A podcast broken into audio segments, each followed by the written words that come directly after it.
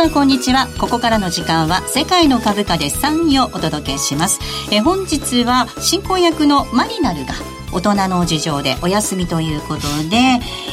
再び進行役をお手伝いさせていただきます大里清です。よろしくお願いいたします。そして早速なんですが番組だって番組のパーソナリティをちょっと一緒になっちゃいましたね、まあ、ちょっと今日はねしっとり落ち着いて放送しようと思ったら大切なところ間違えちゃいましたね。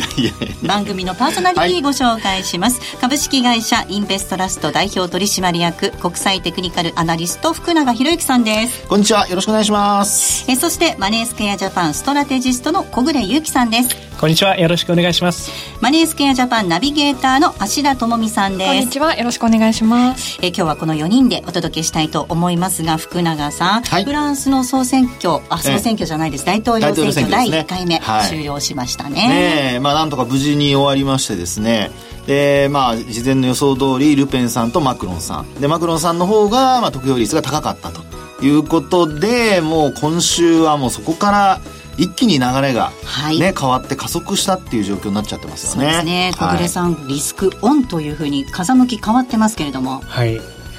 ちょうど業績相場というような動き、うん、金利と株が両方上がるというような状況、昨日のアメリカでも久々に見ることができましたので、まあ、リスクオンという雰囲気強くなっていると思います、うん、芦田さん、アメリカもね、本当昨日強かったですもんね。そうですね、今日の夜もどうなるのかなってちょっと思ってるんですけど、うん、だいぶなんかリスクオフの巻き戻しですかね、うん、ちょっと始まってますよね、はい、この後マーケットについては詳しく皆さんに伺っていきたいと思います。本日もより実践的な内容でお送りしていきますので、どうぞお楽しみに。最後までお付き合いください。世界の株価で3位を。この番組は日経平均株価やニューヨークダウが取引できる株価指数 CFD のマネースクエアジャパンの提供でお送りします。世界の株価で資産運用。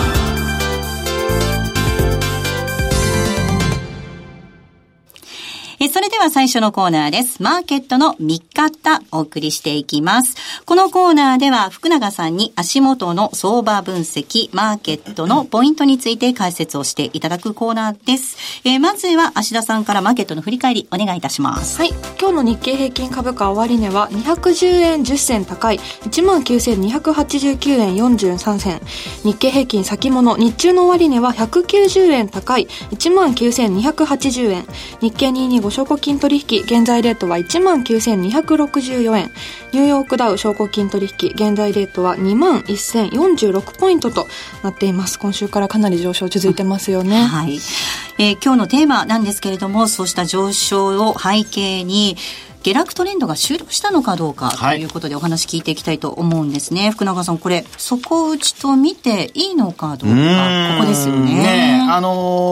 まあ、短期的にはもちろんここまで上昇してますので、底打ちという見方の方が大勢だとは思うんですね。ただそのトレンドっていうまあ、これからさらにですね、やっぱり皆さんの期待としては高値を抜いて2万円に乗せられるかどうかっていうね。で、2万円に乗せるだけじゃなくて、2万円乗せた後にもまださらに上昇してほしいというのがですね、おそらく投資家の皆さん、まあ、ほとんどの方のお気持ちかなというふうに思うんですね。はい。で、そう考えますとですね、じゃあ今のトレンドどうなってるのかっていうふうに考えないといけないんですけど、はい、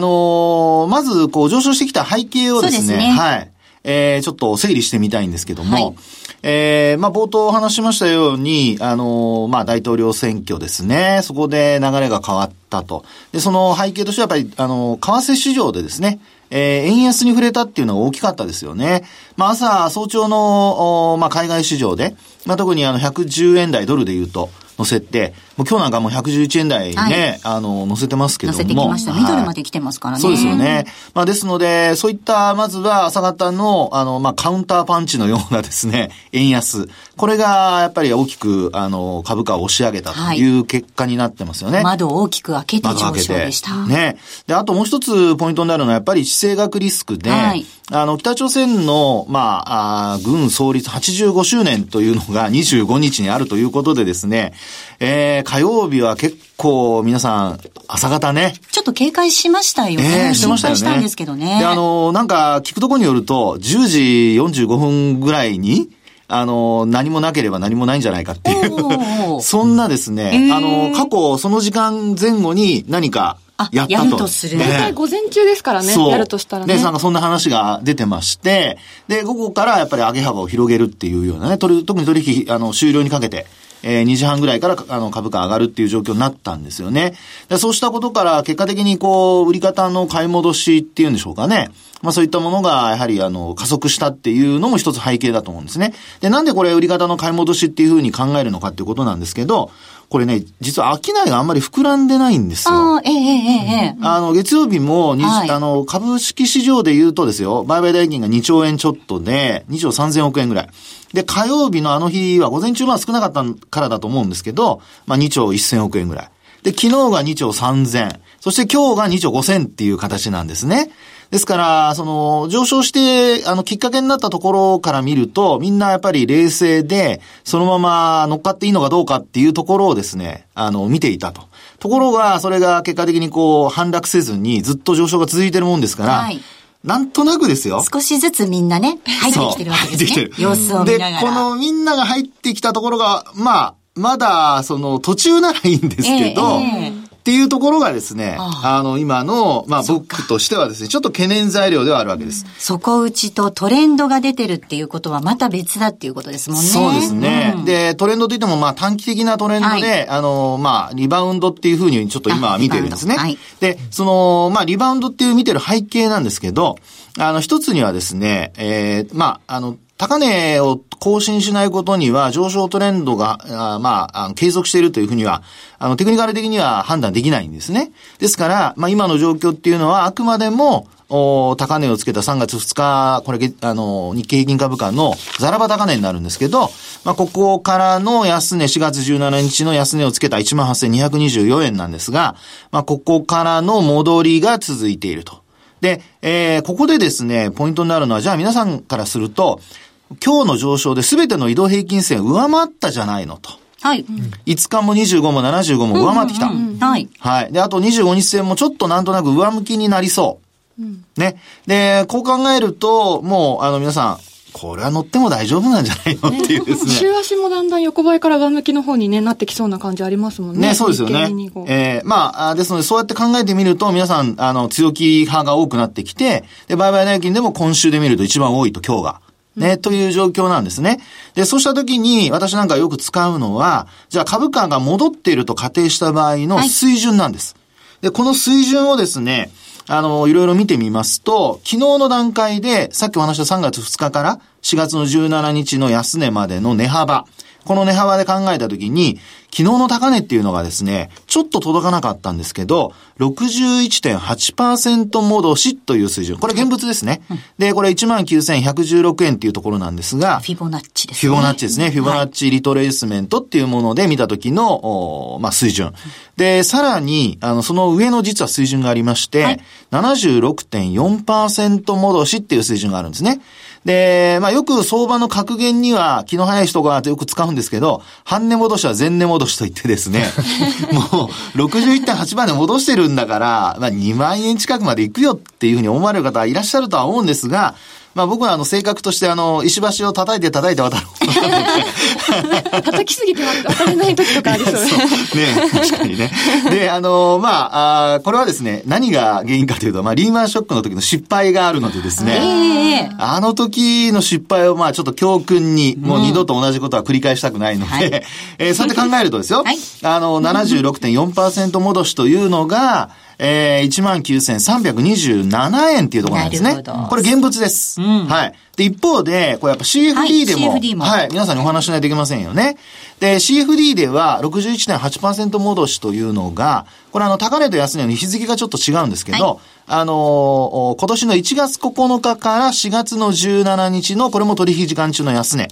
で、これ私が見てるのは出来値ベースです。約定ベースね。ですので、61.8% っていう水準は 19,133 円だったんですね。で、もちろん今日上回ってます。で、あと、じゃあ 76.4% 戻したところ上回ってるかっていうところなんですが、CFD で見ると 76.4% 戻しっていうのが 19,353 円なんですよ。はい。まだ若干届いてないですよね。うん、近いようで遠い、遠いようで近いみたいな。そうですね。ですから、まあ、あんまりこうね、皆さん慎重になりすぎて、最後の最後に掴むっていうことは避けてほしいんですけど、うん、ただまあ、ここまで、こう戻してきている中で、もう、ずっと我慢してきた方はですよ、こういう水準で上昇が止まるようであれば、まあ、やはり一旦利益を確保するっていうのがですね、ポイントになってくるのではないかなっていうところなんですよね。はい。まあ、本当ここを抜けてくるかどうか、これを確認しつつということになりますが、はい、永さん、今晩は、はい、トランプさんが税制改革案を発表するなんていうことも言ってますよね。はい、これ追い風になっちゃう可能性もありますけれども、どういうふうに見てますか？はい、そうですよね。内容次第でというところなんですが、実はもうね、今日、まあ、日中、ロイターなんかが結構その中身について伝えてはいるんですよ。はい。ね、もう大沢さんもおそらく知ってるっていうところだと思うんですけど。で、まあ、例えば現行の法人税率を 35% から15% に引き下げるとかですね。大胆ですよね、これね。すごい。前から言ってますよね、もう 15% ね。そうですよね。うん、で、その、まあ、計画にすぐ着手するように指示したとかですね。まあ、これは今、芦田さんの話にあったように、すでにある話というかですね。ですから、よく、今回の、やっぱり我々見とかないといけないのは、やっぱり具体的に何か話が出てくるかどうかっていうことと、誰かがそれについて着手を始めて、でなおかつ、何かしら議会の中ですり合わせるような内容というのが出てきているかどうかですよね。はい。実現性ですよね。そう、実現性。で、まあ、考えようによってはですね、ちょっとトランプさんには申し訳ないんですけど、一番簡単だと思われていた、オバマケアの代替法案ですね。あれ痛かったですよね。あれの印象がすごいついてて、やっぱできないんじゃないのみたいな。ね。で、実際にこれが財源になるという話もいろいろありましたから、ね、減税するのに財源が必要だっていうね、状況が、まあ今と、前と全然変わってないわけですけども、まあそうした中での、まあ、まとめられないっていうところがですね、やっぱり実現性っていう大沢さんのね、先ほどの、もうキーワードっていうところになってくるんじゃないかと思います。はい、ですからそこをですね、しっかりと、今晩、発言の中で出てくるかどうか。で、あとは、やはりそれでですね、まあ、なんと言っても、いい話が出てきても、マーケットが反応しないことにはどうしようもないので、ニューヨークダウ、特にまあ、この CFD ですよね。これが、やっぱり動くかどうか。で、あとは、為替市場でもう先回りして111円のミドルまで行ってますので、上昇してますので、まあ、ドル円がですね、さらに、上昇できるような状況になるのかどうか。これ出尽くしになると。そうですね。ね、そういうこともありますからね。逆効果ですからね。そのあたりやっぱり期待通り、期待を上回るっていう、こう結構ハードルの高いところからの、まあ、マーケットの期待っていうところになりますんでね。そこちょっと注目ですよね。そうですね。はい、まあ、とかくトランプさん、こう、大きなアドバルーン打ち上げるけれども、できないじゃないか、なんていう感じもありますからね。そうですよね。まあ、マーケット自身、そのアメリカの外部環境頼みっていうところもありますけれども、福永さん、一方で日本では業績発表が、今進んでますけどね。割とこう出てきてるのを見ると、いいかななんていう印象ありますけど、どうですか？そうですよね。意外と、前期に関しても、結構いい数値になっててですね、これ裏付けになるのが日経株価の PR なんですけど、これ、株価上がってる中でもちろん上昇はしてるんですが、EPS っていう一株当たり利益が、直近で最低の水準だったのが1189円。はい。で、これがですね、1198円まで。はい。10円ぐらい、昨日の時点で上がってきてるんですよ。はい。ね。ですので、これがですね、今後、さらに上昇できるかどうかっていうところが、まあ、やはりその、株が上がった場合に、維持できるかどうか、そしてまあ、さらに、買い上がる安心感につながるのかどうかっていうところに、まあ、向かっていきますんでね、そのあたり皆さんぜひご注目いただきたいなというふうに思いますね。はい。ここまでは、マーケットの見方のコーナーをお送りしました。M2J トラリピーボックス。トラップリピート、トラップリピート、僕の名前はトラリピート、トラップリピート、トラップリピート、それを略してトラリピート。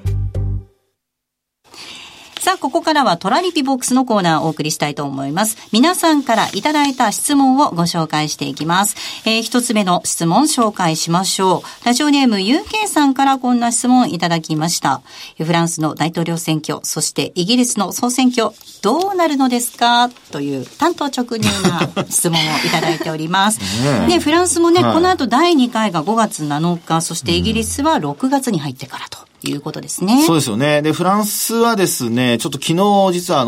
AFP 通信というフランスの通信社の話があって、はい、実は午前中もラジオでちょっとお話をさせていただいたんですが、もうマクロンさんね、勝利宣言みたいなね、パーティーやってるらしいんですよ。そうなんですね。確実なんですかね、やっぱりね。いや、これがね、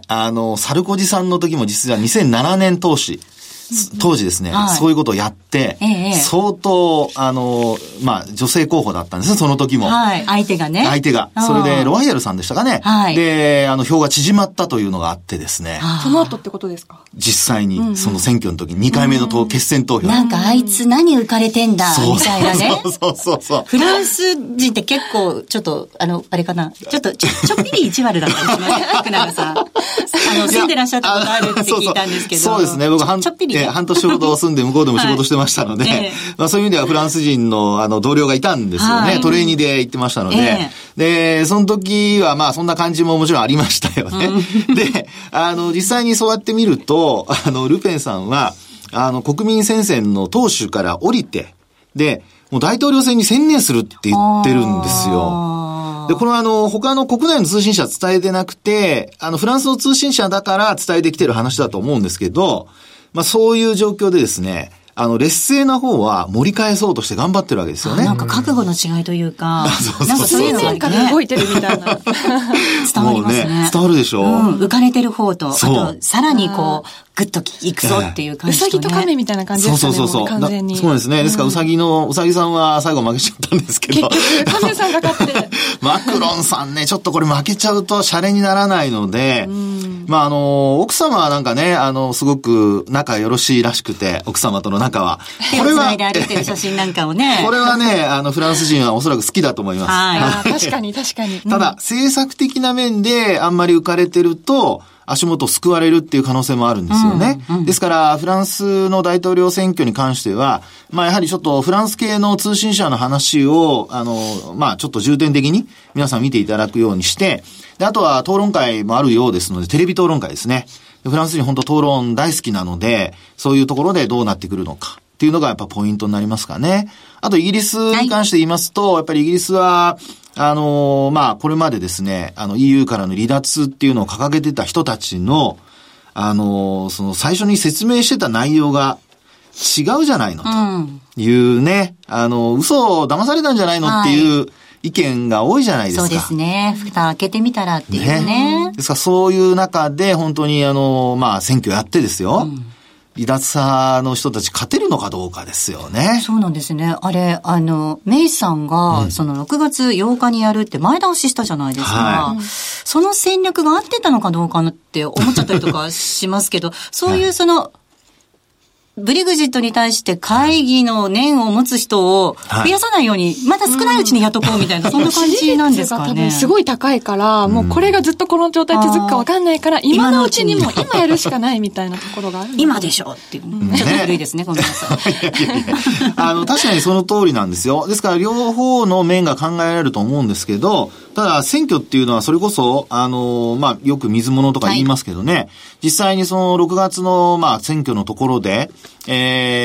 まあ、離脱派の人たちが、本当にその今まで言ってたことをですね、守れるようになるのか、あるいは EU に残りたいっていう人たちがまた勢力を盛り返すのかね。ですから本当にこれで選挙で負けちゃったりなんかするとですよ、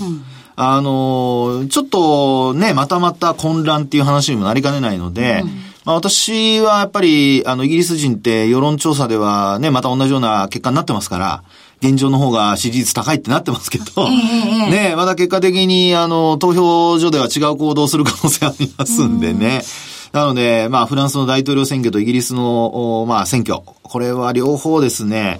まあ、ちょっとまだ台風の目になる可能性あると思いますから、はい、しっかり見といた方がいいと思います。イギリスって単純小選挙区制とかやつで、はい、なんか二大政党がやっぱり議席を獲得しやすいので、うん、もし仮にその離脱をしないっていう人たちになったとしても、議席が全然多分取れないから、結局離脱はできないんだろうな、離脱しないってことにはならないんだろうなと思ってて、そのまま離脱の道は選んでいかなくちゃいけない。結局もう一回その国民投票やるっていうことにならない気がして、そうですね、うん、であとそうなると今度スコットランドが離脱したい、はい、離脱したいというのはイギリスから独立したいと、はい、ねえ、話が出始めるんですかねっていう可能性もありますからね、うん、まあブレグジット決まった時にすぐにもうスコットランドはそういう話もしてましたから、うん、まあいずれにしましてもちょっとまだちょっとね沈静化っていうところまでにはちょっと時間かかるかもしれないですよね、はい。この番組このコーナーではこのように皆さんからいただいた質問をご紹介しておりますので、ぜひ番組宛てに質問たくさんお送りいただければと思います。そしてそんな質問を番組の出演者に直にぶつけることができるチャンスが、ぶつけるって言うとあれですね、直に聞くことぶつけてください投げないでください投げつけるなんだけはやめてください、ぶつけてください直に聞くことができるチャンスがあるという、はい、優しくね、ソフトにね。5月13日に大阪で CFD のセミナーがあるということですね、小暮さん。はい、こちらのセミナーですけれども、CFD の基本をもちろん学べるような構成、そして、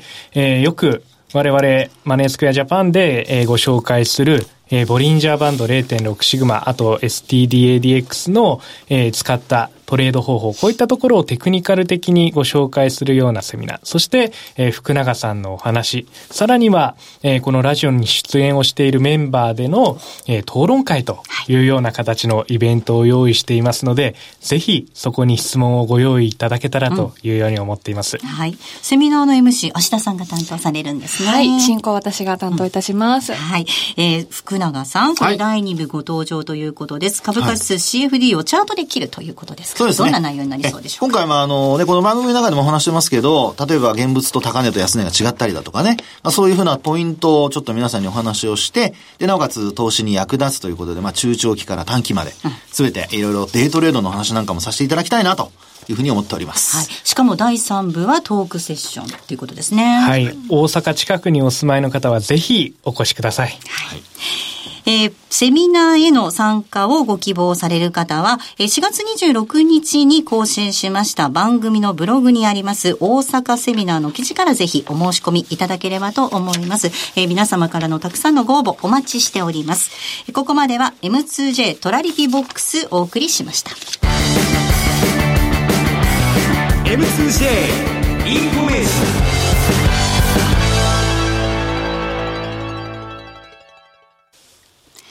ここでマネースクエアジャパンからのお知らせです。日経225やニューヨークダウなどを取引対象とする株価指数 CFD の運用をお考えのあなたへ、マネースクエアジャパンではただいま新規口座開設キャンペーンを開催中です。お取引に応じて最大1万円分の Amazon ギフト券をプレゼント。年に何度も配当相当額が受け取れる、ほぼ24時間祝日も取引可能、為替リスクを受けずに海外株価指数を取引できるなど、様々な魅力を持つ株価指数 CFD マネースクエアジャパンなら、特許取得の注文方法トラリピや便利なトレードアプリポケトラ、初心者でもよくわかるセミナーやレポートなど、充実したお取引環境であなたの運用をしっかりサポートいたします。この機会にマネースクエアジャパンで株価指数 CFD の運用を始めてみませんか。キャンペーンの詳細は番組ウェブサイトにあるバナーから特設ページをご覧ください。当社の取扱い商品は投資元本以上の損失が生じる恐れがあります。契約締結前交付書面をよくご理解された上でお取引ください。金融商品取引業関東財務局長金商第2797号株式会社マネースクエアジャパン。以上お知らせでした。世界の株価、今週の投資戦略。世界の株価、今週の投資戦略のコーナーです。このコーナーでは小暮さんに世界各国の株価指数の動向を分析した上で、今週の投資戦略を聞いていきたいと思います。はい、まずは先週の戦略の振り返りからです。はい、先週ご紹介したのが FTSE100 に、売りのトレンドが発生していたので、売りのポジションを持ってみてはというようなご提案でしたが、はい、これが非常に申し訳ない形でいやいやちょっとね、はい、大きなイベント挟んじゃいましたからね。挟んでしまいました。金曜日にポジションクローズできていればよかったんですけれども、土日を挟んでしまった方に関しては、オープンで大きく窓開けというような形でおそらくストップが入っているような形になるかと思います、はい。この窓開けによって、FTSE はじめ、多くのチャートで日足の形状がかなり崩れるような状況に今なっていまして、はい、ちょっと今の状況で日足で分析をしていくのは、難しいなというように私は感じています、うん。はい、でこの状況でどのようなトレードができるのかというような部分を考えたところ、はい、まあ、今、福永さんからも冒頭お話があったように、短い時間足で見るとここトレンドが発生している、反発を見せているというようなことですので、やはり時間足を短く見ていただくと強い上昇トレンドが見受けられます。つまり時間足を短く見ていき、それに乗っていくようなトレンドを追って、小さめの利益を狙っていく。そしてもし、逆方向に行った時の場合でも、損失が限定できるようにしっかりとストップロスは浅めに入れて、ポジションを持って、そして、そのトレンドについていくというような、こういった戦略が有効かというように思っています。具体的な方法としては、はい、もう何度もこの番組で取り上げていますけれども、マネースクエアジャパンの CFD リンクというチャートを見ていただきますと、ボリンジャーバンドと、あと STDADX というチャートを表示することができます。この STDADX という2つの指標ですね。これが2つとも同時に上昇している状況がトレンドの発生というものを示していますので、それをご覧いただいて、それが上がっている。さらに上にボリンジャーバンド、こちらは21の 0.6 というパラメータを使っていただきたいんですけれども、この 0.6 を外側に飛び出したタイミングでポジションを取って、そしてその方向についていく。決済方法は、例えばストップロスとして逆差しを置いていただく、もしくはトレールという注文を使っていただいて、反転した時に備えながら、トレンドを追いかけて利益の追求も同時に目指す、こういった戦略を取っていただくと、短い時間足でも簡単に売買をしていくことができるのではないかと思います。確かにこれだけこういろいろね、外部環境、大きな状況、材料があったりとかすると相場が本当に大きく動いてしまうので、はい、短くした方が確実ではありますね。傷も浅く長い時間足でリスクを取りすぎないというのが今のタイミングは良いのかもしれません、うんうん。でも福永さん、今回これね、はい、イベントリスクっていうのを改めて実感された方もいらっしゃると思います。こんなに大きく窓を開けるもんなんですね。そうですね、珍しいと思います。やっぱり為替でもね、窓開けてますし、日経平均でも週足で見ても本当に26週の上に乗っかって始まってますからね、はい。なのでそういう意味ではやっぱり週末イベント前にはポジションはなるべく、スクエアっていうんですけどね、はい、減らす方がいいのかなと思いますね。はい、そうですね。このあたりもぜひ皆さん考えて投資をしていただきたいなと思います、はい。さあ、お送りしてまいりました世界の株価です参与、そろそろお別れなんですが、この番組はリスナーの皆さんと共に作り上げていく番組です。感想、質問などぜひどしどし番組までお寄せいただければと思います。番組ウェブサイトのページの右下にあります番組宛てのメール送信フォームからぜひご参加ください。ではお別れの時間です。今日ここまでのお相手は福永博之とマネースクエアジャパン小暮優希と芦田智美と大里清でした。来週はゴールデンウィークのため番組はお休みとなります。取引はできるんですよね、はい、そうですね。次回は再来週です、はい。それでは皆さん、さようなら。世界の株価です参与。この番組は日経平均株価やニューヨークダウが取引できる株価指数 CFD のマネースクエアジャパンの提供でお送りしました。